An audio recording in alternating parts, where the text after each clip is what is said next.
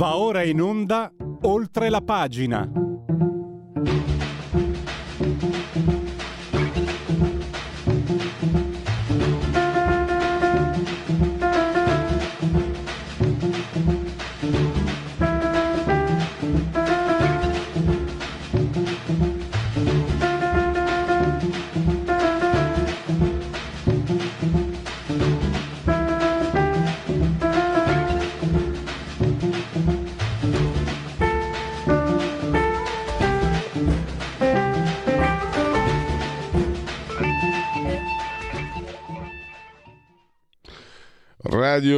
Libertà, oltre la pagina, iniziamo subito, saltiamo anche i convenevoli formulaici, li eh, riserviamo a tempi più prossimi. Eh, andiamo a parlare oggi di eh, le ONG, le nostre care ONG.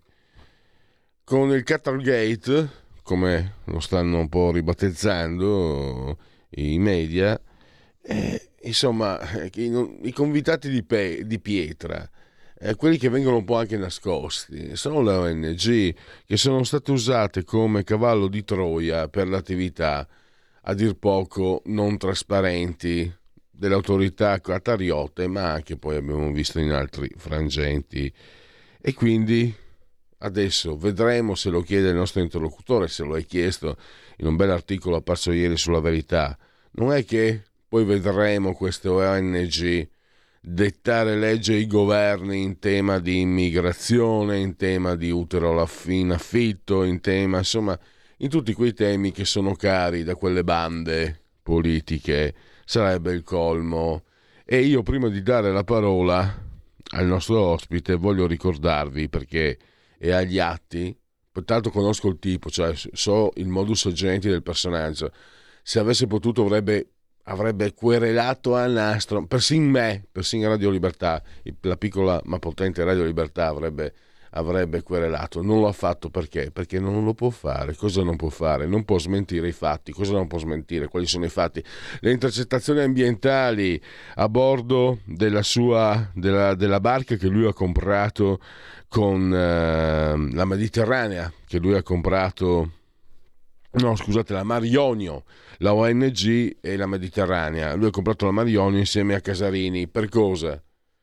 Beh, c'è, eh, c'è un'indagine e sta di fatto che nelle intercettazioni ambientali Beppe Caccia, di lui che sto parlando, preoccupato perché non erano stati imbarcati ancora abbastanza clandestini, perché finché non sono in regola sono clandestini, per piacere non c'è, neanche, non c'è nessun giudice che possa farmi dire il contrario perché direi una bugia, io non posso perché sono un paresiarca, vi ricordate? Era, l'avevo fatto diventare nel mio piccolo un tormentone. Vorrete mica che vada a fare il cameriere? Tanto uno di sinistra che parla con disprezzo di un, di un mestiere. Complimenti a lui. E queste sono le ONG.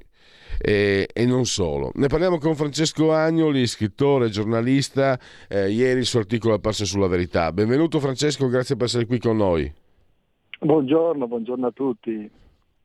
Allora partiamo da, da, questo aspetto che tu hai eh, rilevato ieri, cioè queste ONG eh, hanno comportamenti che a dir poco opachi, eh, che a dir poco opachi, però noi rischiamo passata la Burriana, di vedere ancora, insomma, Carola Racchete, che dopo aver rischiato di uccidere del, dei finanzieri italiani, è diventata l'eroina di mezzo mondo, ricevuta in Parlamento, magari non vorremmo che, do, che magari la, la, come si chiama quella di, di, del Panzerotto, la fight, eh, adesso guarda, ho un'amnesia, comunque, o, o, quella di, di Emma Bonino, No Peace Without Justice, oppure quell'altra che tu hai citato, la fight impunity, magari la vedre- vedremo gli esponenti rice- ricevuti in pompa magna a Bruxelles e con tanti onori. Non me ne stupirei se fra due o tre mesi accadesse. A te la parola, Francesco. Eh, ma, certo. Eh, ma certo, perché le organizzazioni non governative eh, sono una cosa a cui siamo ormai abituati da un po' di anni, no?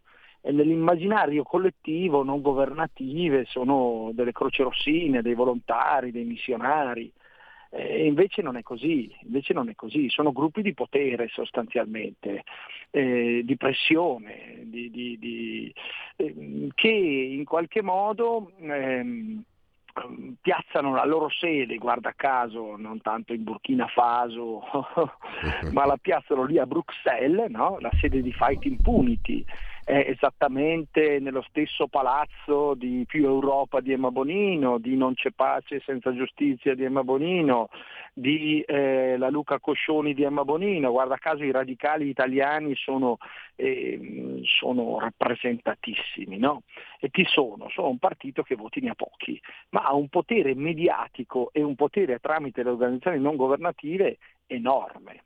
E in generale le organizzazioni non governative sono questi strumenti di pressione che si appoggiano a, diciamo così, alle grandi istituzioni, premono in modi opachi che, non, che, ci sfuggono spesso e lo fanno mantandosi di straordinari principi. Francesco, posso, posso, interromperti? Tu l'hai, me- l'hai sì. segnalato comunque nel tuo articolo.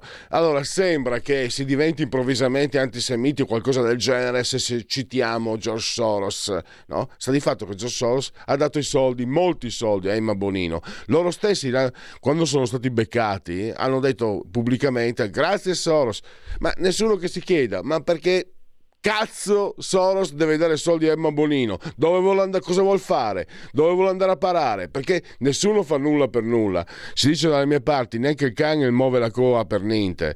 Perché Soros deve dare soldi? Soros è uno che mise in ginocchio l'Italia ai tempi di Ciampi, quando, quando eh, impiegò singolare tenzone finanziaria con Ciampi, che allora era Presidente del Consiglio. Ciampi le sbagliò tutte, ma è diventato un eroe, pazienza, e l'Italia perse non so quanti miliardi era cronaca 92, eh, 93, sì. eccetera. Allora, perché uno così dà soldi a Emma Bonino? Cosa vuole? E nessuno se lo chiede. Sono tutti bravi giornalisti, tutti grandi, mamma mia, con la schiena dritta, e nessuno se lo chiede.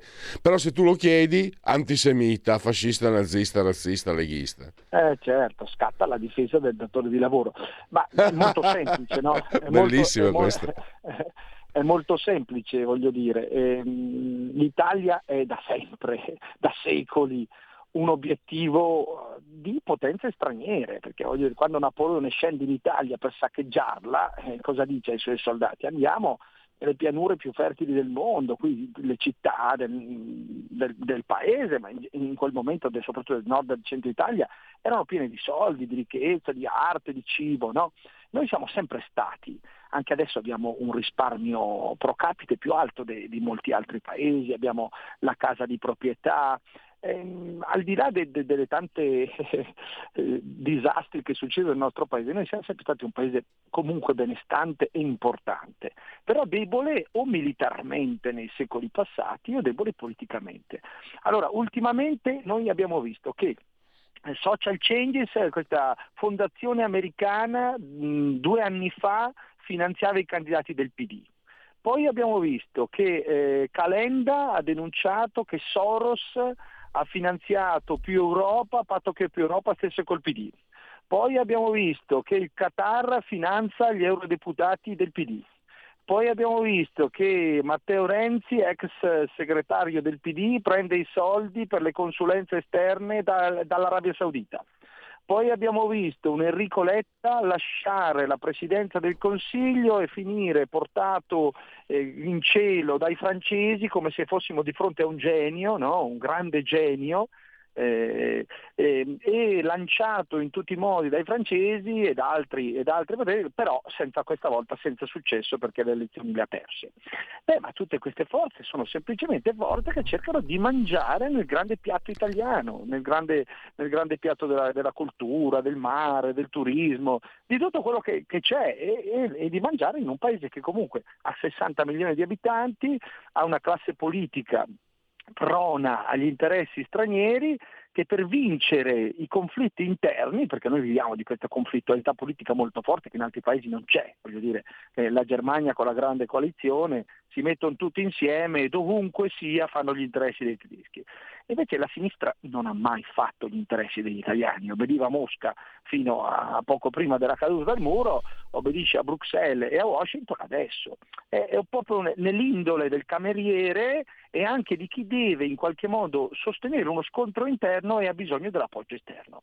Quindi eh, pensate a Draghi, no? anche Draghi è stato esaltato sempre eh, come il grande uomo che tutti ci ammirano. E però, come diceva Dario Fabri, eh, collaboratore di Limes, eh, sicuramente eh, esperto di un, di un, notevole livello, dice ma quando gli altri paesi lodano tanto un politico eh, italiano, è perché fa gli interessi dell'Italia o perché fa gli interessi degli altri paesi? Insomma, ecco, non, non, bisogna essere dei geni, dei macchiavellici. Eh, sì, in questa no? sede eh, Francesco abbiamo ricordato più volte le innumerevoli legion d'onore e tutte esponenti del PD e ricordiamo Gentiloni, eh. Presidente del Consiglio, che stava regalando le, parti, le aree più pescose del Mar Ligure alla Francia. Le stava regalando. Eh certo. Eh certo, eh certo. E, e, adesso non si dice, ma io dico una cosa banale, non si dice. I personaggi al centro dell'attenzione sono un tal Cozzolino e un tal Panzeri, va bene, ma innanzitutto eh, eh, le Fight Impunity viene fondata e nel board c'è Emma Bonino che compare sì ma un po' in angolino, poi c'è Gianfranco dell'Alba, un altro radicale storico, ma ehm, i rapporti col Qatar non è che sono semplicemente quelli, basta andare a vedere il governo Renzi quanti rapporti col Qatar aveva, basta vedere che appena scoppia la guerra in Ucraina l'allora Premier Draghi corre in Qatar Basta vedere come alla scoppio della guerra in Ucraina il Qatar diventa il rifugio improvvisamente di mezza Europa. Allora io faccio una domanda molto semplice, siccome i rapporti fra eh, l'Italia, alc- alcuni eurodeputati, adesso vedremo se l'indagine si allargherà, ma anche altri paesi europei, col Qatar è così forte e ne abbiamo visto l'esempio eh, lampante co- con i mondiali, no? i mondiali dati al Qatar, dove i-, i tifosi dopo mezz'ora della partita se ne andavano perché non gli frega niente del calcio. No? Ecco. Allora, ehm, Cosa è successo con lo scoppio della guerra in Ucraina? Perché? Perché nel momento in cui eh, venuto, viene a mancare non solo la stabilità e tutto, ma anche il gas della Russia, tutti si precipitano in Qatar. Non è che per sostituire la dipendenza europea dalla Russia con quella del Qatar abbia fatto comodo stare molto zitti sulla guerra e non fare niente, perché che cosa ha fatto l'Europa per fermare questa guerra? Io dico una banalità. La guerra scoppia a tre passi da noi e il nostro Presidente del Consiglio e il nostro Ministro degli Esteri non riescono a fare un viaggio né a Mosca né a Kiev. A Kiev dopo l'hanno fatto, ma a Mosca in quel momento bisognava farlo lì per cercare la pace. Non riescono, però negli stessi giorni riescono ad andare a Doha. Perché? E soprattutto poi se ne parlava ieri, no, Francesco, ehm, questo conflitto stiamo vedendo sta costando caro soprattutto all'Europa, la Germania in primis. E se vuoi aggiungere dell'altro, ovviamente abbiamo ancora 3-4 minuti. C'è anche un altro ma punto. Certo, la, questa, Fra... guerra, questa guerra qua è una guerra folle. Io, ehm, non è facilissimo spiegarla perché eh, l'italiano medio vive nella storia che ha studiato a scuola e quindi si è fermato alla seconda guerra mondiale o poco dopo. E quindi i russi sono ancora i comunisti e gli americani sono ancora i liberatori. Ma la storia è cambiata, a un certo punto è caduto il muro di Berlino e ehm, dal mondo bipolare si è passati al tentativo dell'America di costruire un mondo unipolare. La guerra in Iraq è un esempio, la guerra in Libia è un esempio, la guerra in Kosovo è un esempio. Sono tre guerre condotte dagli Stati Uniti attraverso eh, una menzogna sistematica, perché bisognava buttare giù il dittatore Saddam, bisognava buttare giù il dittatore Gheddafi, bisognava buttare giù il dittatore Milosevic, no? mentre facciamo gli affari, facevamo allora e facevamo gli affari adesso con altri dittatori, no? ecco, bisognava buttare giù quei dittatori che guarda caso abitavano tutti in paesi dove c'era il gas o il petrolio, eh, abitano, sono sempre un po' quelli che, che ci interessano, e in paesi geopoliticamente importanti. Ricordo che l'Iraq era una zona di influenza eh, russa prima della caduta del muro. Ricordo che la Serbia è un paese tradizionalmente filorusso.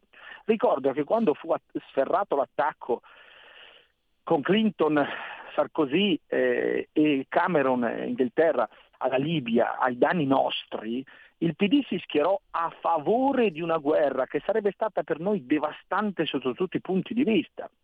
Le ricordo che la Russia anche in quella occasione si oppose benché in quel momento Putin fosse Presidente del Consiglio e non Presidente della Repubblica e quindi non poté mettere il veto all'ONU, se ricordo bene. Vabbè, in tutte queste guerre noi cosa abbiamo visto? Interessi, energia, controllo geopolitico, menzogne e propaganda. Lo vediamo uguale uguale adesso. Da otto anni, dal 2014, sono stati fatti tentativi di colpi di Stato in Ucraina per imporre governi filo europei, filo americani si è fatto di tutto, si sono armati, lo dice Biden nella sua autobiografia del 2016, noi continuavamo a mandare armi alla Germania, alla, alla Ucraina per rafforzarla e aggiunge che la Merkel era contraria perché la Merkel aveva paura di un conflitto nel cuore dell'Europa. Poi a un certo punto è successo che Trump se n'è andato. Il cattivissimo Trump che in quattro anni non ha fatto nessuna delle guerre infinite fatte dai suoi predecessori. Merkel è caduta, la Germania ha avuto un governo debolissimo di questo Scholz che parte da filo russo perché è il delfino di Schröder che era stato addirittura cooptato in Gazprom, ma ha una maggioranza debole con i liberali, con i verdi, totalmente eh, asserviti alle posizioni di Washington che galleggia non si sa bene come un giorno prova a fare la pace, un giorno manda carri armati. Bene, di fronte a un conflitto alle porte di casa, no? di fronte a due ragazzi che si stanno picchiando, che cosa si fa? Soprattutto se siamo in tanti, no? se siamo gli europei, gli americani, si interviene e si cerca di mettere pace. Invece noi abbiamo assistito all'America e all'Europa che si sono messi lì a fianco e hanno iniziato a urlare picchialo, massacralo, ti do armi ti do... all'Ucraina con il risultato che la guerra è partita con obiettivi limitati e 100.000 uomini circa russi. Grazie alle nostre sanzioni, grazie alle nostre armi che dovevano in poco tempo terminare la guerra perché Putin era malato, Putin aveva il cancro, Putin non aveva più armi, la Russia stava perdendo, la Russia è passata da 100.000 a 400.000 soldati e l'Ucraina è passata da un paese che aveva una guerra che interessava una piccola area circoscritta del territorio, per quanto per carità eh, importante, a un paese che è sostanzialmente devastato tutti i giorni e che vede profughi, distruzione, morte a livelli esponenziali. In mezzo un personaggio che fino a poco fa faceva l'attore che poco prima della guerra era diventato già inviso agli ucraini perché estremamente corrotto, legato al circolo degli oligarchi ucraini, che è diventato il campione della democrazia, perché noi facciamo sempre le guerre per esportare il bene, per esportare la democrazia. In mezzo quintali di armi che passano dagli Stati Uniti, aggiungo che l'industria Francesco, devo, scusami, scusami, abbiamo esaurito lo spazio e sì. quello che hai detto è talmente certo. cospicuo che eh, ti invito già più, più, avanti nei prossimi giorni a riprenderlo perché eh, mi piace questa esposizione di chi comunque non è partigiano perché io escludo che tu sia simpatizzante di Putin, però tutto quello che hai ah, detto allora, è allora io, io per, per, per, dirla brevissimamente, io non ho nessun amico russo per caso perché non li ho, ho un sacco di amici ucraini. Però Francesco, c'è un punto scusami, hai, ricor- hai, ricordato, tu eh, sei anche uno storico, uno studioso, eh, 1914 eh, Alcide De Gasperi, si, preoccupato per eh, quell'escalation interventista, si rivolge a Papa Benedetto XV per eh, invitare i paesi a una tregua anche se la guerra non era iniziata, però calma- diamoci una calmata, lo dico io in termini prosaici, le cancellerie europee lo ignorarono e poi scoppiò la guerra. Ecco, speriamo che questo sia da monito a chi, a chi ci governa in questo momento. Speriamo, speriamo, speriamo, perché anche allora pensavano di fare una guerra veloce, avrebbero risolto tutto, sistemato tutto, e le cose di solito sfuggono di mano, di solito sfuggono di mano, soprattutto quando si fanno in questo modo. Francesco, grazie ancora a Francesco Agnoli e davvero a risentirci a presto. Grazie, grazie, buon Natale a te e agli ascoltatori.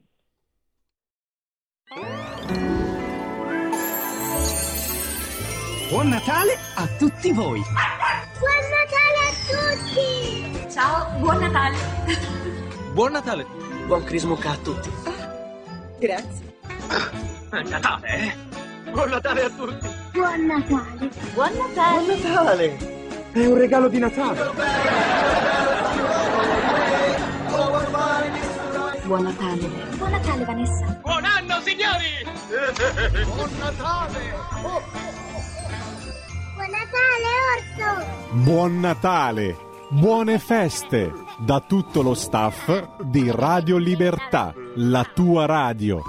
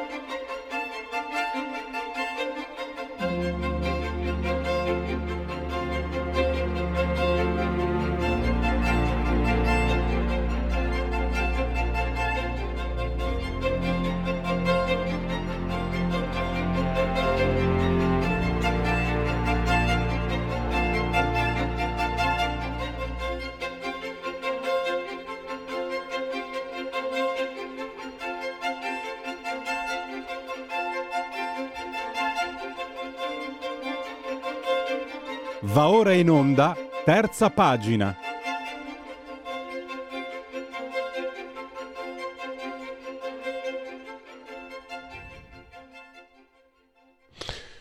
Esiste una rivista che uh, sta celebrando in, questo, in, questi giorni il trentesimo anno di vita editoriale. Non è mica male, anche perché è una rivista uh, che tocca argomenti uh, di natura, diciamo, mh, di, di, cultura, di, di, di, argomenti intellettuali.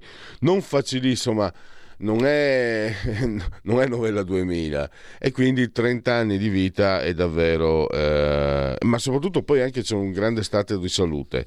Uno degli artefici era presente giovanissimo laureando quando iniziò tutto nel 1992, adesso ne è il direttore. Eh, mi piace pensare a lo come un amico di Radio Libertà e sicuramente un graditissimo e disponibilissimo ospite, il professor Flavio Felice che abbiamo in collegamento. Benvenuto professore. Grazie, grazie, un saluto a tutti. Grazie allora, professore, io la sto conoscendo, ormai qualche anno ci sentiamo, eccetera, e quello che eh, mi colpisce, ovviamente in modo favorevole, la sua capacità progettuale.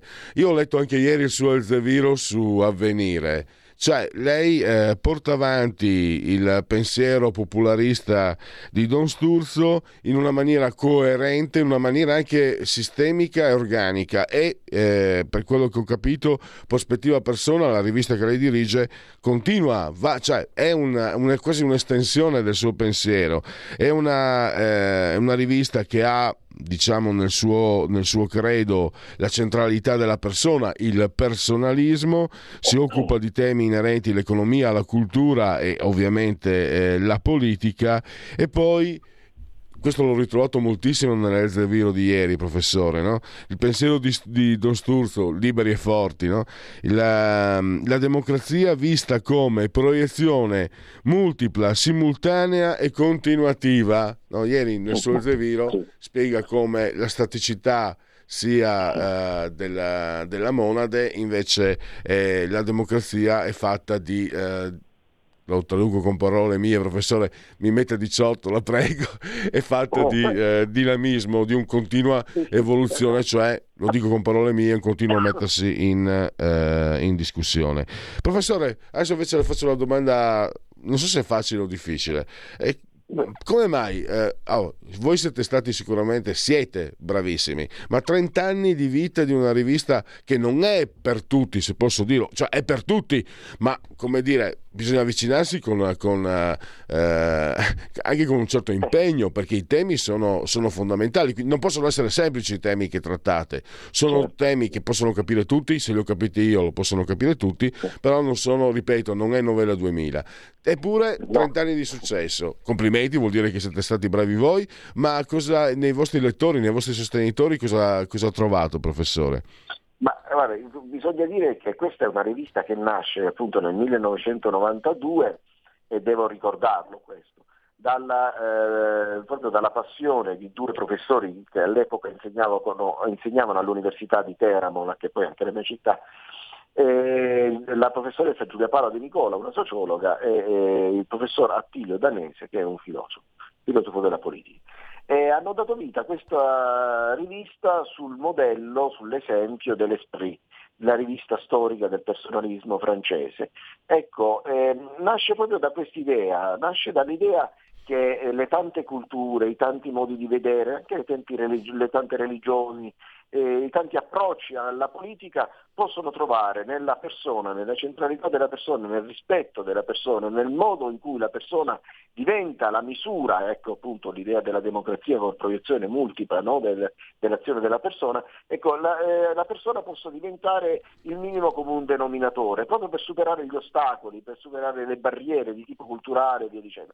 Ora questo è vero che è, ha prodotto una rivista che è anche abbastanza complessa, un po' patinata, in 30 anni sono usciti 118 fascicoli eh, che hanno praticamente pre- disseminato questa idea di persona un po' in tutta Europa, forse in tutto il mondo, perché abbiamo anche delle, delle rappresentanze eh, della rivista in, in, America Latina, negli Stati Uniti, a Washington ed eh, altre, altre parti del mondo.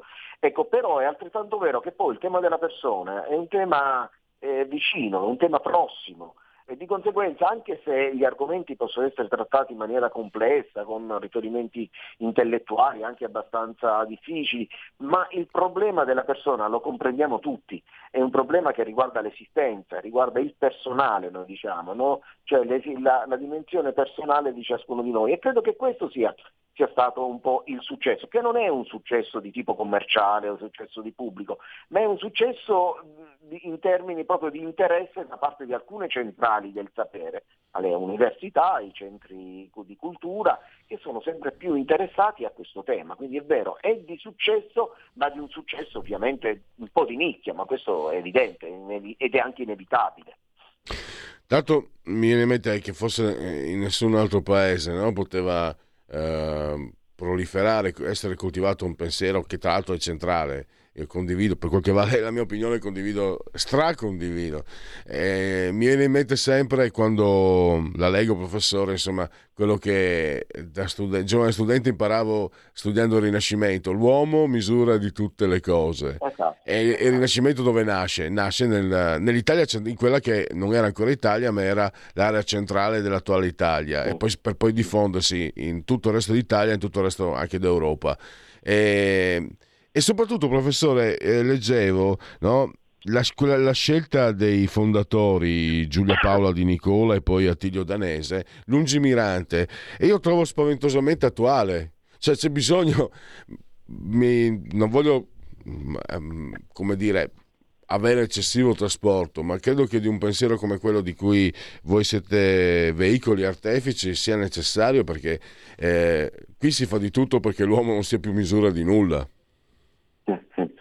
Sì, eh, sì infatti, infatti, noi ogni volta che mh, ad ogni numero, adesso siamo diventati, da, prima eravamo un trimestrale, adesso siamo un uh, semestrale, quindi usciamo due volte l'anno, ogni volta che scegliamo il tema cerchiamo proprio di vedere quale sia il, al momento la preoccupazione più, possiamo dire, forte che riguarda la persona, non gli stati, non le autorità politiche, non le questioni, non le, dire così, le istituzioni economiche, ma proprio le persone.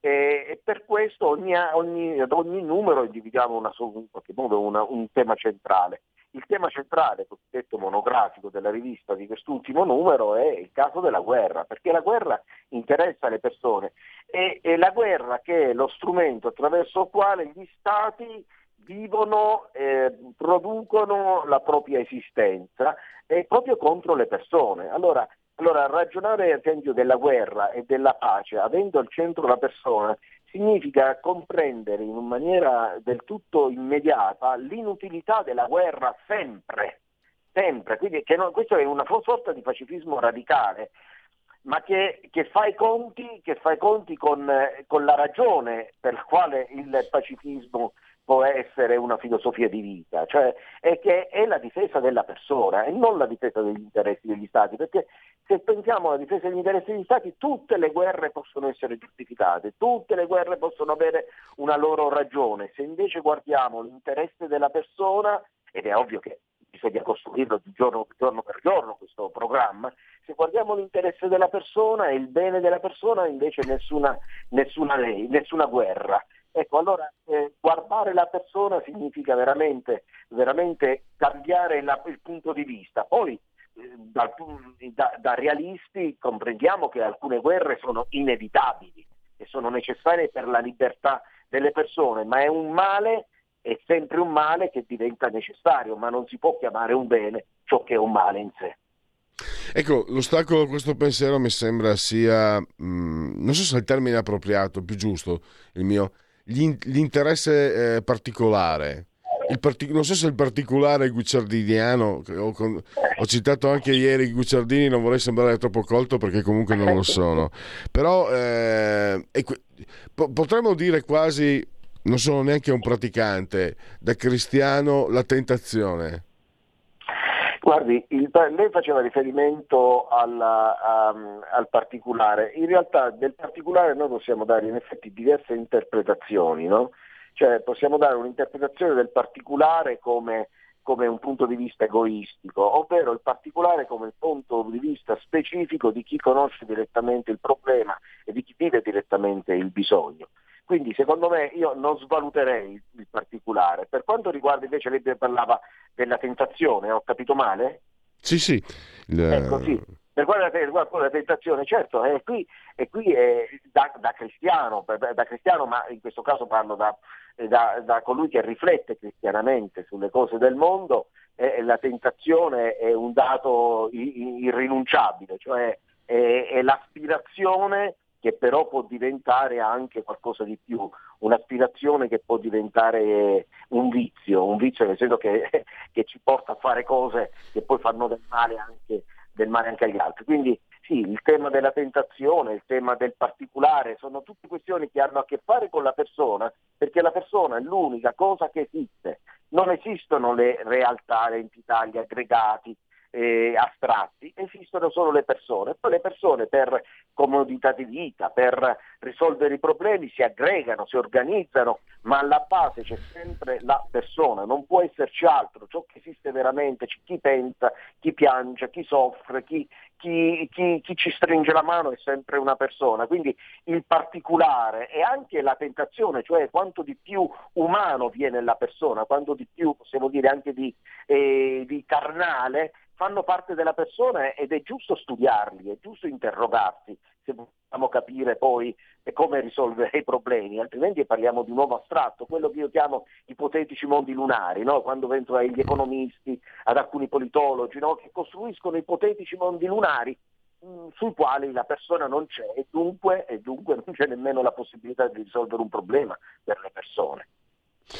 Stavo pensando che probabilmente eh, il personalismo viene messo, uh, corre dei rischi quando ci si dimentica che ci sono anche le altre persone. Cioè il personalismo, per come l'ho capito, professore, eh, vale se lo concepiamo come assolutamente valido per tutti, cioè deve valere per tutti, altrimenti si, si rischia il monopolio, si rischia la minaccia. Ed, e, e non è semplice, però i 30 anni di, mi permetta di, essere, di, di scendere sulla terra, i 30 anni di prospettiva persona significa che c'è...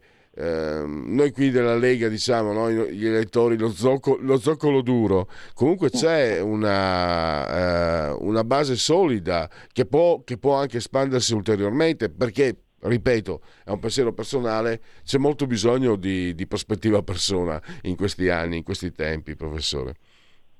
Sì, diciamo che, diciamo che i tempi sono propizi secondo me, perché sta dopo anni in cui, in cui ci si è anche ubriacati, tante, tante cose astratte, lontane, oggi eh, un po' la guerra, un po' la pandemia, un po' la crisi che.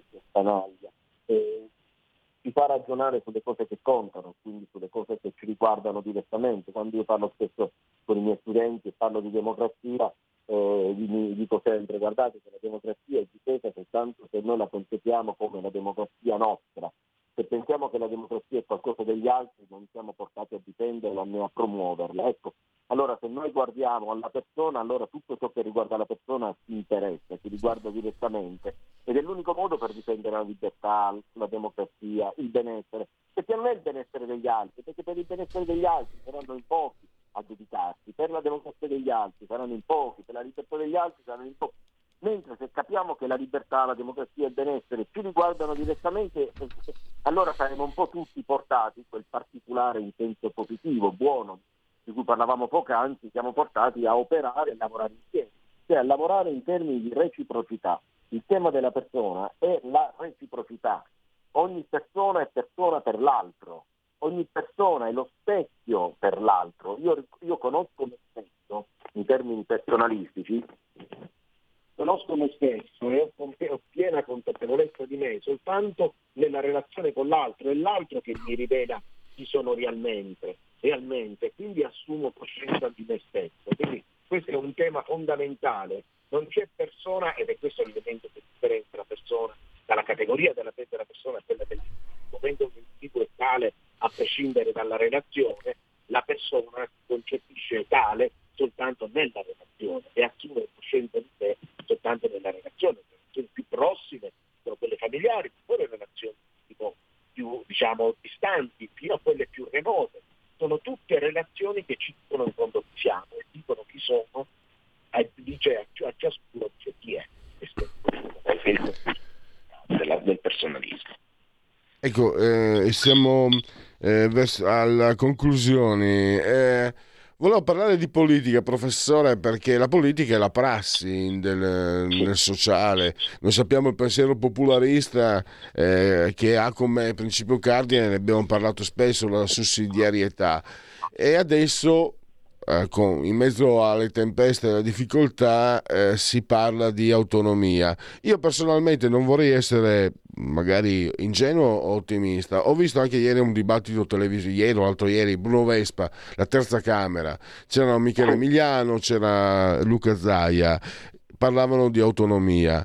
Io Professore, eh, ho avuto l'impressione che magari, non so, forse inavvertitamente abbiano letto prospettiva persona, perché ho visto un confronto che è assolutamente diverso da quello di, ma neanche vent'anni fa, ma anche di pochi anni fa. Ci ho visto una reciproca disponibilità a riconoscere... Eh, proprio nel, nel, principio personalista, a riconoscere eh, l'altro almeno non vorrei sembrare so, so, che una volta non era così non funzionava cioè se le davano di santa ragione e non ammettevano assolutamente la presenza dell'altro. E, e dico anche sono anche contento di aver visto che posso dire la prima persona plurale perché sono un militante. Come leghista sono contento che si cominci a capire che non esiste l'interruttore per fare quel cazzo che ti va bene a te. Devi, devi pensare che nella stessa stanza ci sono gli altri, devi averne rispetto e io per primo so che certe volte purtroppo da parte da questa parte qualche volta il rispetto è venuto meno, anche perché esasperati, eh? non solo perché si è brutti e cattivi. Ma adesso mi sembra che forse anche la, la, la crudezza dei tempi forse ha fatto venire fuori qualcosa di meglio, anziché sempre il peggio. E eh, sa cosa le dico, professore? Sono ottimista. No, ma io sono convinto che negli ultimi anni, tra tanti problemi, alcuni, alcuni temi siano entrati eh, quello dell'autonomia e del federalismo è un tema, ad tipicamente eh, personalista. Uno dei grandi autori del personalismo negli anni 30, Alexander Marx, per esempio, ha scritto molto proprio sull'idea di federalismo, ma Mounier, eh, tutti gli autori che noi abbiamo approfondito in questi anni hanno in qualche modo si definiscono eh, federalisti e quindi il tema dell'autonomia, lo stesso Attilio Danese che è stato appunto il fondatore della nostra rivista nel 95 ha pubblicato un bellissimo libro Federalismo solidale e per dire il tema del personalismo e del federalismo sono molto legati perché? Perché la persona è tale nella misura in cui è responsabile. La libertà implica la responsabilità, quindi quello che lei diceva è, è pienamente condivisibile, cioè, cioè nel momento momenti di crisi ci si accorge che ognuno deve fare la propria parte ed è la, la condizione per poter mantenere la libertà, perché se nessuno di noi fa la propria parte, allora ci dobbiamo affidare a qualcuno che ci impone la propria parte, cioè la propria direzione, proprio, la, propria, eh, la, propria, eh, la, la propria iniziativa. Tutto ciò ovviamente va a ledere la libertà, quindi il prezzo che noi paghiamo alla libertà è la nostra responsabilità il prezzo il co- e, e il vantaggio, che il beneficio che otteniamo dalla nostra libertà è la nostra autonomia. Da questo punto di vista il federalismo è pienamente in linea col tema del personalismo. Siamo al termine, eh, ringrazio ancora il professor Flavio Felice che è ordinario di storia delle dottrine politiche e direttore di Prospettiva Persona, una rivista che corona 30 anni eh, di vita. Quindi ai prossimi 30 professore Grazie. e a, ris- a risentirci a presto. Grazie e tanti auguri a lei e ai nostri radioascoltatori. Arrivederci. Segui la Lega è una trasmissione realizzata in convenzione con La Lega per Salvini Premier.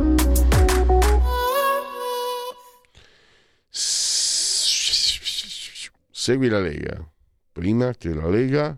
Seguisca te alla Pellegrina o segua te alla Marciana.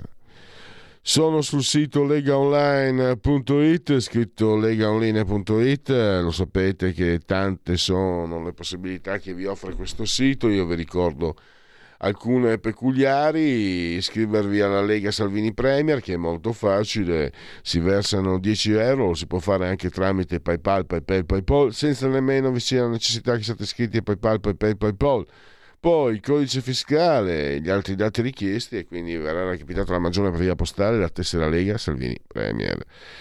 Andiamo con il gesto di autodeterminazione civica, vale a dire il 2 per 1000, eh, scrivi D43 nella tua dichiarazione dei redditi, scelta libera e non ti costa nulla. D di Domodossola, 4 volte matematica, 3 il numero perfetto, D43. E adesso vediamo se ci sono aggiornamenti perché con le votazioni in aula, eh, oh, oibò, oibò, non c'è nulla. Può far bacco, è un'espressione eh, da SGS, comandante Marca. Cari miei crachignolli, possiamo, invece siamo da altre bande fumettare degli anni che furono, quindi cari miei crachi, amici crachignolli, eh, direi che per Segui la Lega possiamo chiuderla qui. Segui la Lega è una trasmissione realizzata in convenzione con La Lega per Salvini Premier.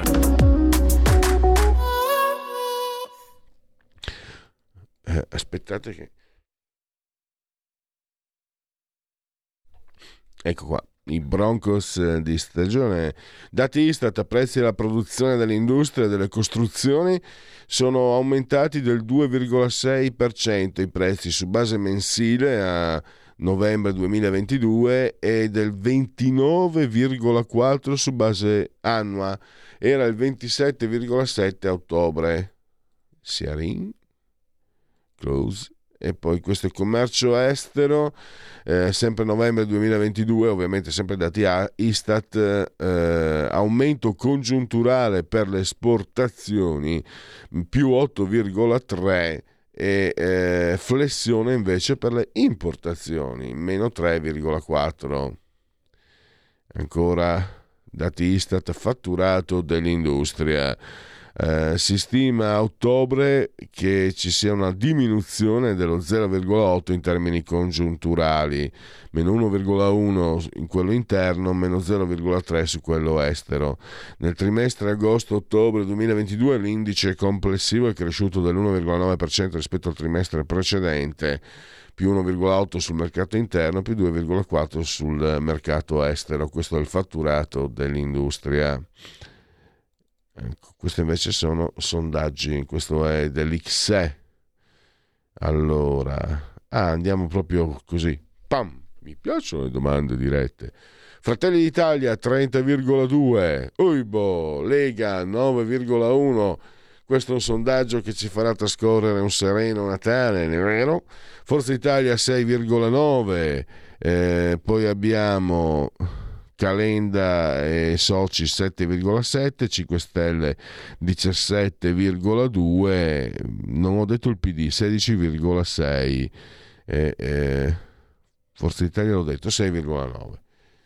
Chiudiamo e poi l'ultimo sondaggio, poi possiamo andare all'intervallo. Uh, apriti, bravo. Allora, EMG, committente RAI, abbiamo Fratelli d'Italia 29,3, 5 Stelle 17,3, PD abbiamo 16,8, Lega 8,9, Calenda Renzi 7,5, Forza Italia 6,7. Il terzo polo eh, dovrebbe guardare a sinistra per il 58%, nessuno dei due 31, centrodestra 9. La manovra economica viene valutata eh, positivamente 44, negativamente 38, non sa 18. Il eh, governo viene valutato positivamente 47, negativamente 41, non sa, non risponde 12. Time out! Stai ascoltando Radio Libertà. La tua voce libera, senza filtri né censura. La tua radio.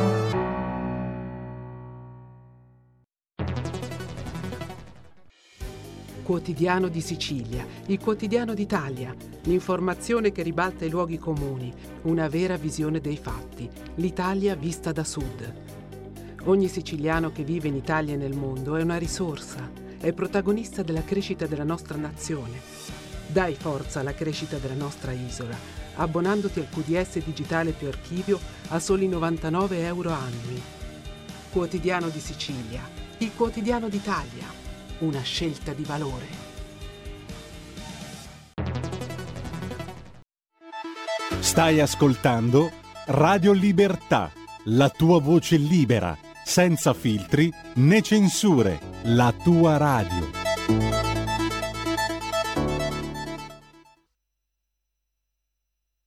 Ma chissà, ma chissà, ma chissà, ma chissà. Cresce sempre più la voglia di sapere, come una legittima curiosità ma purtroppo il mondo non si fa capire, siamo tutti pieni di ma. Chissà, ma chissà perché la stampa, chissà, che è ricca di argomenti, chissà, non dice quel che accade o in malafede, poi mana i deficienti. Ma chissà se la giustizia, chissà, fa proprio il suo dovere, chissà, se tifa un po' a sinistra o tifa per la destra o per il suo potere.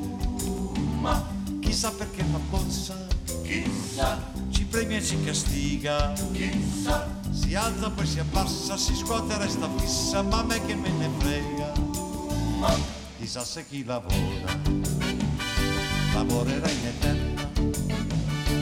se i disoccupati sono molto confortati dai piani del governo, ma chissà se gli ospedali sono bene organizzati se alleviano il dolore, chissà se con amore ammazzano i malati. Ma chissà se la cultura è un gioco di opinioni, se i nostri professori sono veri pensatori o un mare di coglioni. Parliamo delle cose del mondo, discutiamo sui problemi di fondo concludiamo nel buio più tremendo. E non passa mai la voglia di sapere, ma non c'è più gusto della verità. Forse ci sarà chi ha voglia di capire, ma si ferma ai soliti ma. Chissà, ma chissà se chi ha il potere, chissà, si occupa di noi. Chissà. Se ha in mente nuove cose, se pensa un po' al paese o fa gli affari suoi. Ma chissà se coi partiti, chissà. di cui l'Italia abbonda, chissà. Nel nostro Parlamento si può arrivare a cento per fare cifra tonda. Ma chissà se il Vaticano, chissà. che alla bontà si ispira, chissà abbraccia i poveretti, li benedice tutti, ma non gli dà una lira. Ma chissà se anche l'Europa, che sembra così seria, è fatta per contare, per farci comandare, per metterci in miseria. Ma chissà se anche la guerra, in terra, in cielo, in mare, a volte necessaria, a volte umanitaria, a volte un grosso affare. Ma chissà se il nostro Stato dà qualche garanzia. Chissà se giustamente fa schifo a tanta gente questa democrazia noi parliamo dell'impegno sociale, non perdiamo neanche un telegiornale, sprofondiamo nel caos più totale. Cresce il mio disagio ma non sono il solo, io sono sicuro che qualcuno sa, ci sentiamo tutti presi per il culo, è ora di finirla coi ma. Chissà è ora di finirla coi ma. Chissà. È ora di finirla coi ma. Chissà. È ora di finirla.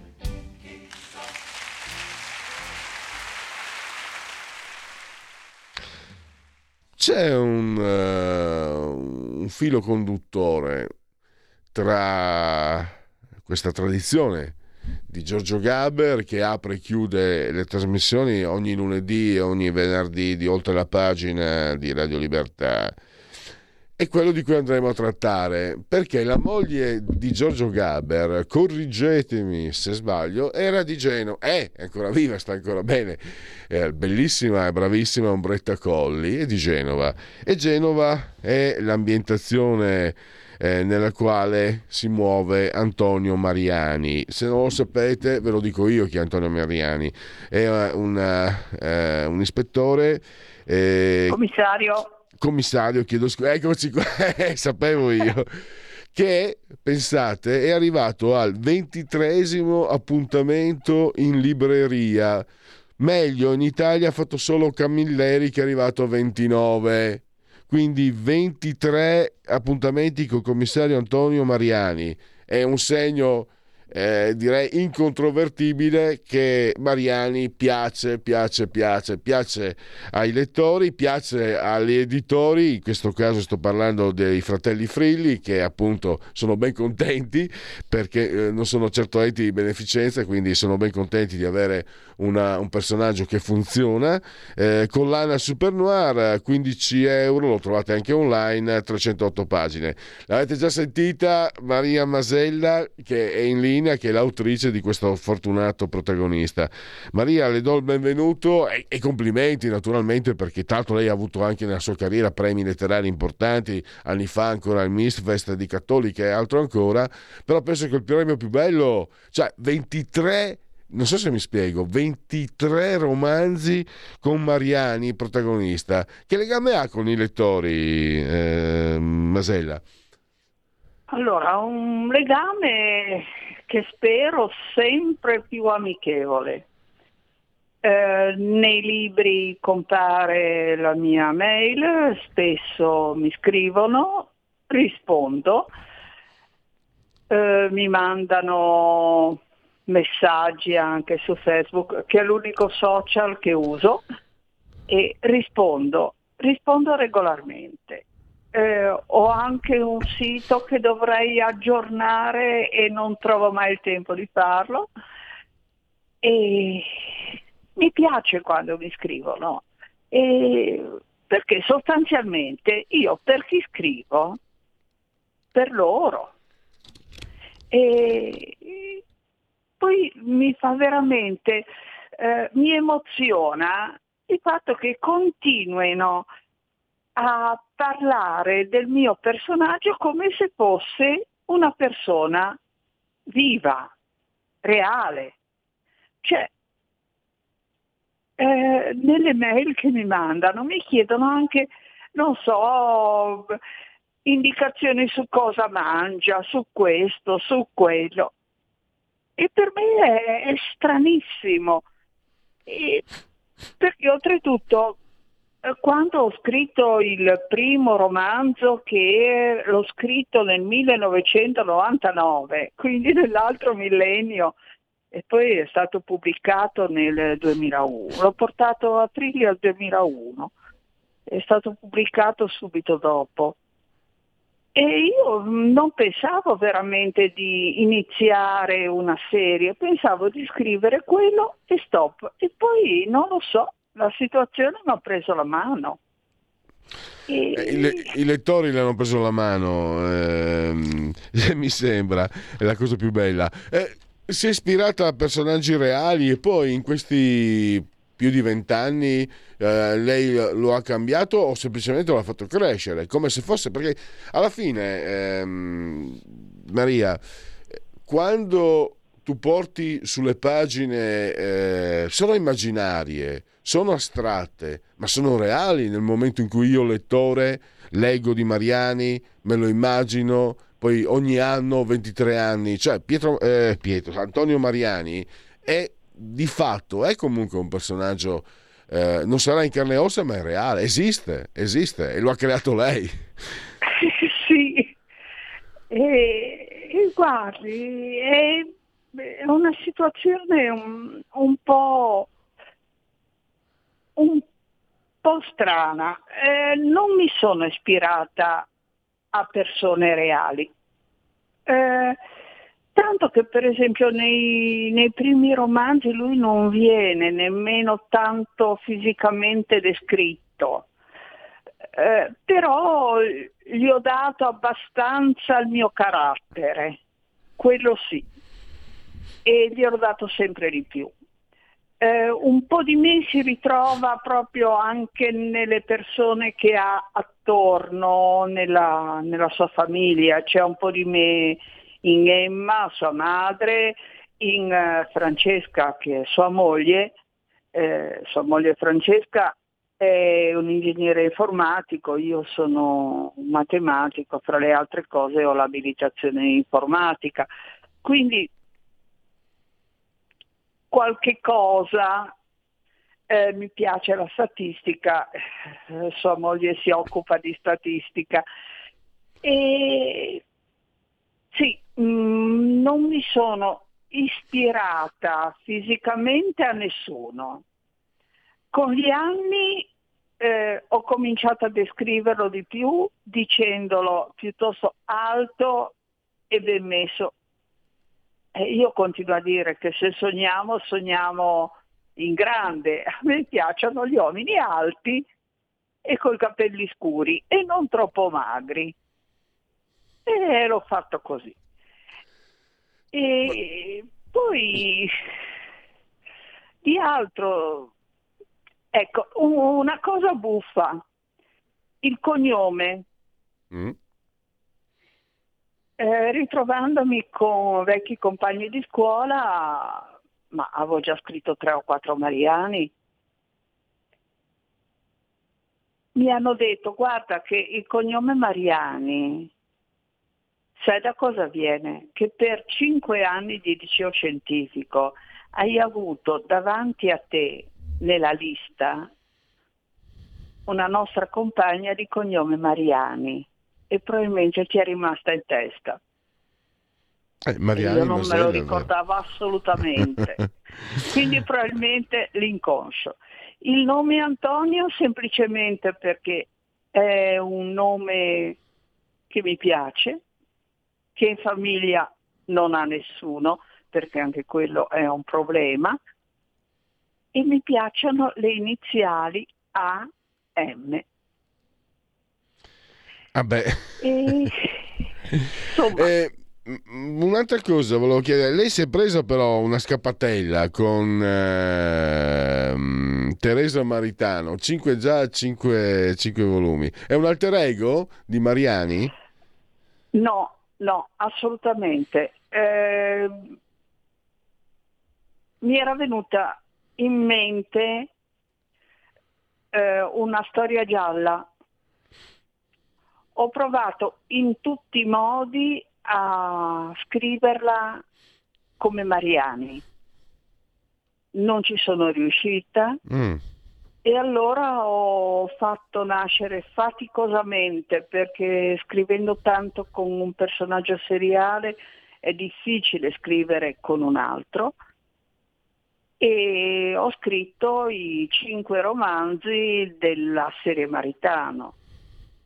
Eh, però eh, in quanto a tradimenti, io tradimenti ne ho fatti molti, molti di più, perché eh, io sono un po' doppia perché scrivo noir,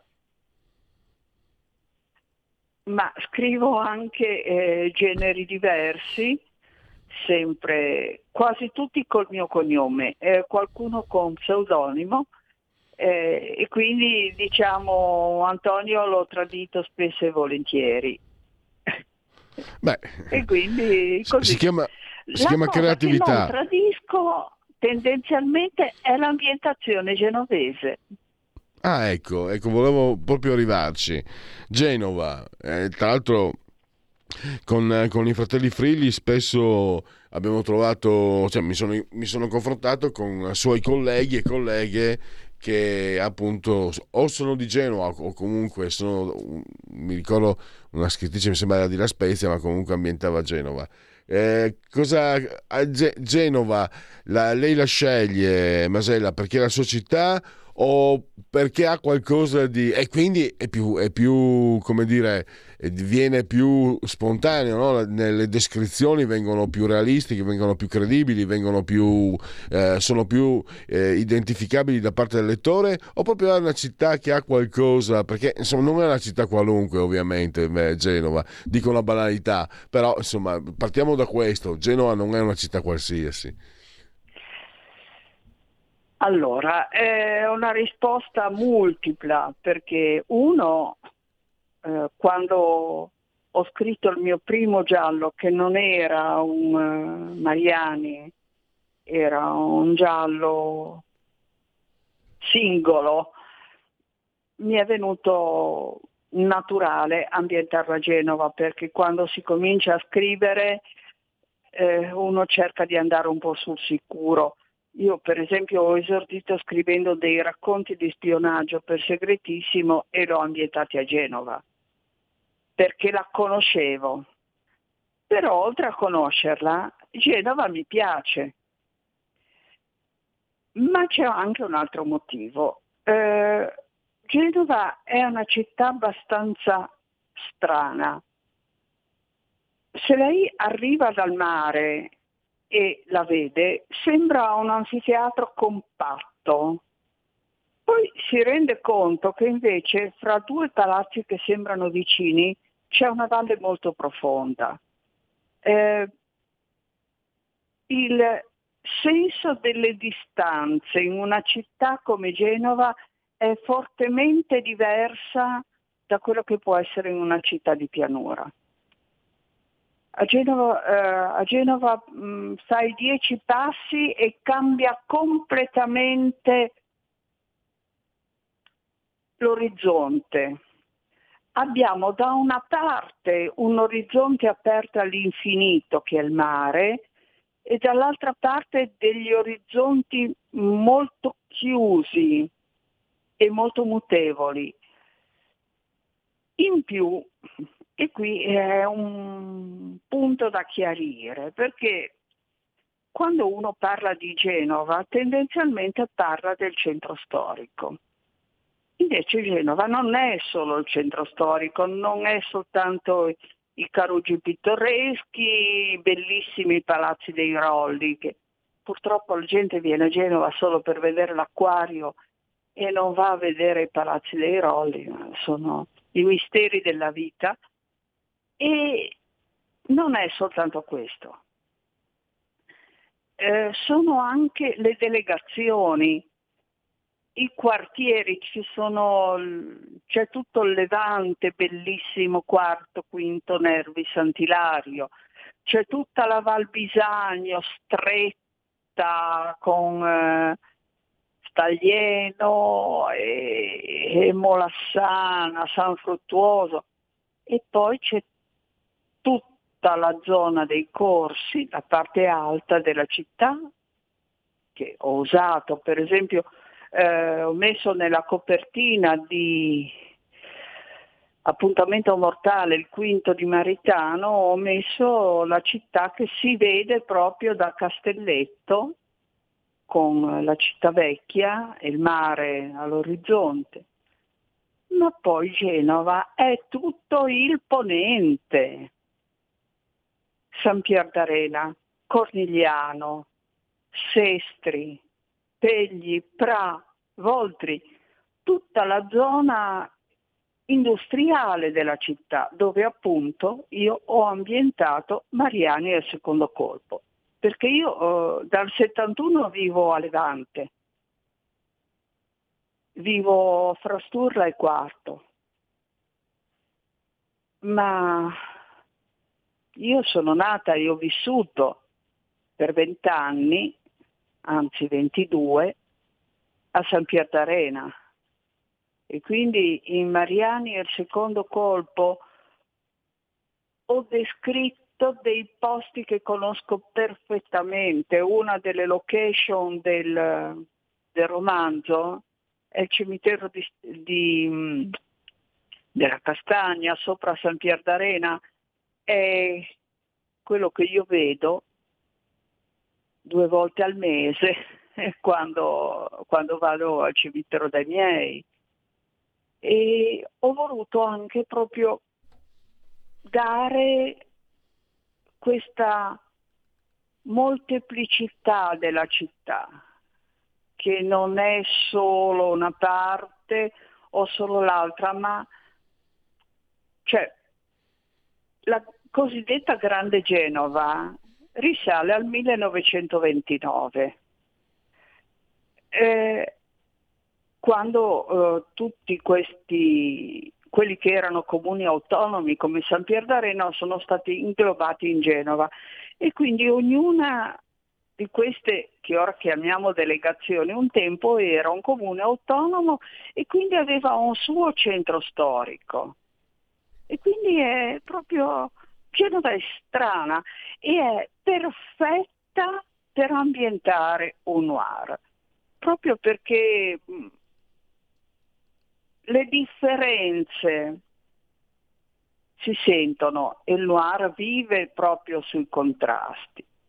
Se penso che quando nel 1995 ho mio, ho mandato in lettura il mio primo giallo, non Mariani, quello per sapere la verità, era stato rifiutato da un editore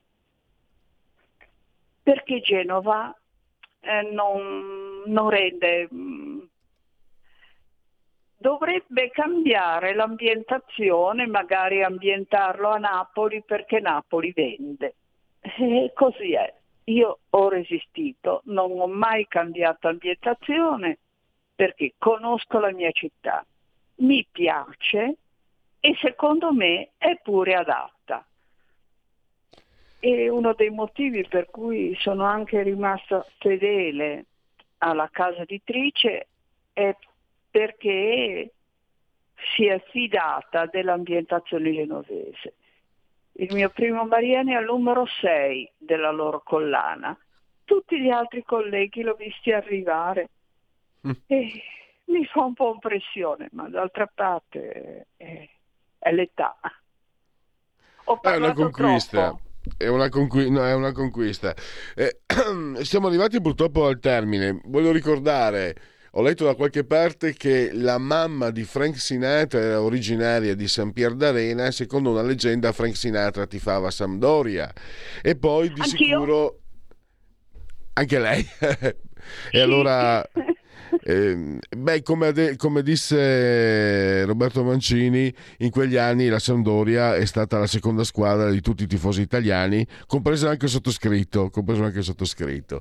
Eh, e ancora ricordo con, uh, con, in modo doloroso quella finale del 92. Sono stato felice di vedere l'anno scorso Roberto Mancini e Gianluca Viali vendicare la finale di, di Wembley di, di, Coppa dei Campioni. E ricordiamo anche la mamma di, non di uno casuale, di Piccolo Picasso era di Genova, quindi diciamo che è una, è una città che magari eh, ogni tanto forse ci, la, la, pensiamo in secondo piano e invece in realtà è in primissimo piano, è come se lo è.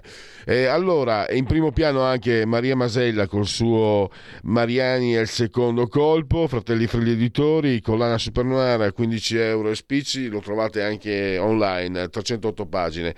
E Maria, eh, beh, magari con, la prossima volta ci sentiamo con un nuovo appuntamento, questa volta con Maritano, ma in, oh, sicuramente, certo. con, sicuramente, con, Mariani. Grazie ancora Posso Maria Masella. Una cosa? Prego, certo. Il mio augurio che il prossimo anno sia migliore di questo. Eh sì, non, non, ci vuole molto, speriamo però che succeda perché eh, sono due anni qua che... Grazie dell'ospitalità e un caro saluto a tutti. Grazie a lei. Siamo ai genetriaci, li facciamo con la sigla? Perfetto. La verità è che sono cattivo, ma questo cambierà. Io cambierò. È l'ultima volta che faccio cose come questa. Metto la testa a posto, vado avanti, rigo dritto, scelgo la vita. Già adesso non vedo l'ora. Diventerò esattamente come voi. Il lavoro, la famiglia, il maxi televisore del cazzo, la lavatrice, la macchina, il CD e l'apriscatole elettrico. Buona salute, colesterolo basso, polizza vita, mutuo, prima casa, moda casual, valigie, salottoli tre pezzi, fai da te, telequiz, schifezze nella pancia, figli, a spasso nel parco, orario d'ufficio, bravo a golf, l'auto lavata, tanti maglioni, Natale in famiglia, pensione privata, esenzione fiscale, tirando avanti lontano dai guai, in attesa del giorno in cui morirai. Genetriaci, ricorrenze e commemorazioni del terzo giorno di nevoso mese del calendario repubblicano. Per tutti è un venerdì Vinas 23 di dicembre anno domini 2022 o 2022 che dir si voglia. Oh oh oh oh Giuseppe Tomasi di Lampedusa. Per comandare gli altri bisogna saper ingannare se stessi. Gli onesti non sono incorruttibili, costano solo di più. Dino Risi, non serve altro, il sorpasso, il profumo di donna, insomma. E poi la Edo Triste, la voce, il suono di Chet Becker, morì cadendo da un hotel di Amsterdam. A, a Prafoco, a Prafoco Luca Giurato. E poi a me è sempre stato simpatico comunque, perché lo prendevano in giro, ma perché non. eh, a Prafoco. Poi è stato mh, eh, presidente della provincia di Udine, è scomparso qualche anno fa, Marzio Strassoldo di Graffenbergo. Lo ricordo molto volentieri perché mi ricordo delle interviste. Lui era in Forza Italia, ma eh, mi ricordo delle interviste molto, molto disponibilità e anche molte cose da dire le interviste per la Padania, per il giornale La Padania, quindi ho un ricordo molto, molto positivo. Eh, Vicente del Bosche, il marchese che ha vinto, è stato campione del mondo con la Spagna, campione d'Europa con la Spagna e vincitore di Champions con il Real Madrid, castigliano. Poi di origini calabre, un giovane virgulto del toro di Radix, di radice, scudettato nel 76, Salvatore Garritano quando c'era la Formula 1 Michele Alboreto eh, che pensate ha perso la vita durante un collaudo per la 24 ore di Le Mans. Sulla Williams di Mansell l'unica cosa intelligente sono le sospensioni disse. E poi Stefano Bicocchi ridi Vito ridi gran pavese varietà e poi Esmeralda Villalobos la conturbante, seducente taxista di Pulp Fiction, quando Bruce Willis sale sul taxi dopo aver ucciso, non lui non lo sa ancora, il suo rivale nel ring, contravvenendo le disposizioni che lo dovevano vedere perdente per il giro scommesse. E Marcellus Wallace si incazzò. Allora, siamo ai convenevoli formulaici per ricordarvi che siete in simultanea con Radio Libertà quando sono scoccate le 11.59 eh, qui insieme al grande Federico Dottor Borsari assiso sulla tolla di comando saldamente energia tecnica entrambi sospesi a 124 metri sopra il livello del mare 25 gradi centigradi. Fa caldo. Andò fa caldo eh, interni 8,4 stelle, 89% l'umidità e 1015,8 millibar la pressione. L'abbraccio a signora Angela Clotilde e Carmena che ci seguono, ma ci seguiscono, ve lo dico io. Dal televisore, canale 252, e, mm, poi ah, Alexa, accendi Radio Libertà, passa parola, ve ne saremo riconoscenti. Questa è anche una radiovisione, ma potete continuare a farvi cullare dall'agenda suono digitale della Radio DAB, oppure seguirci ovunque voi siate con le applicazioni dedicate tramite smartphone, iPhone, iPad, mini iPad, eh, tablet, mini tablet, eh, Fire TV. Siamo su Twitch, un nuovo social, andremo a scoprirlo. È tornata Radio Libertà su YouTube, l'ottimo abbondante sito radiolibertà.net e la pagina Facebook. Vi ricordo per motivi di tempo purtroppo non ho, non ho, fatto in tempo, ma io ve lo ricordo sempre, Andrea Costantino, che lo sapete, l'imprenditore che è stato addirittura imprigionato per colpa di un errore di, di Luigi Di Maio, una, un tweet sbagliato, le reazioni delle autorità, che non sono giustificate comunque per quello, ma è meglio che stia zitto perché il, quello che anzi viva viva gli Emirati Arabi sono bravissimi sono meravigliosi. Se poi restituiscono alla sua famiglia Andrea Costantino gli vorremmo ancora più bene. Ha iniziato anche, è iniziato anche uno sciopero della fame lo ha iniziato Maurizio Bolognetti eh, che io non lo conosco personalmente ma lo vedi dalla faccia. Maurizio Bolognetti è uno di quelli di una volta. Quando parte parte lui. Cioè quando Radio Radicale insomma qui stiamo parlando di ecco mi sento, faccio un passo indietro, quando dicevo ieri che quando penso alla Lili Gruber, non sono collega io di Lili Gruber, di Maurizio Bolognetti mi piacerebbe esserlo, spero, spero di esserlo, grande, veramente, veramente uh, splendido. E, ed è molto bello che questa radio si avvalga della sua preziosa e importante collaborazione. E speriamo appunto tutto per il bene visto che eh, siamo sotto le feste. E, ah, io sapete non faccio gli auguri, dai ormai ho sforato. Guarda qua, adesso faccio l'esibizione, visto perché c'ho il fisico duro. Merry Christmas! Merry Christmas! Merry Christmas! Oh, oh, oh, oh, oh, oh. Miau.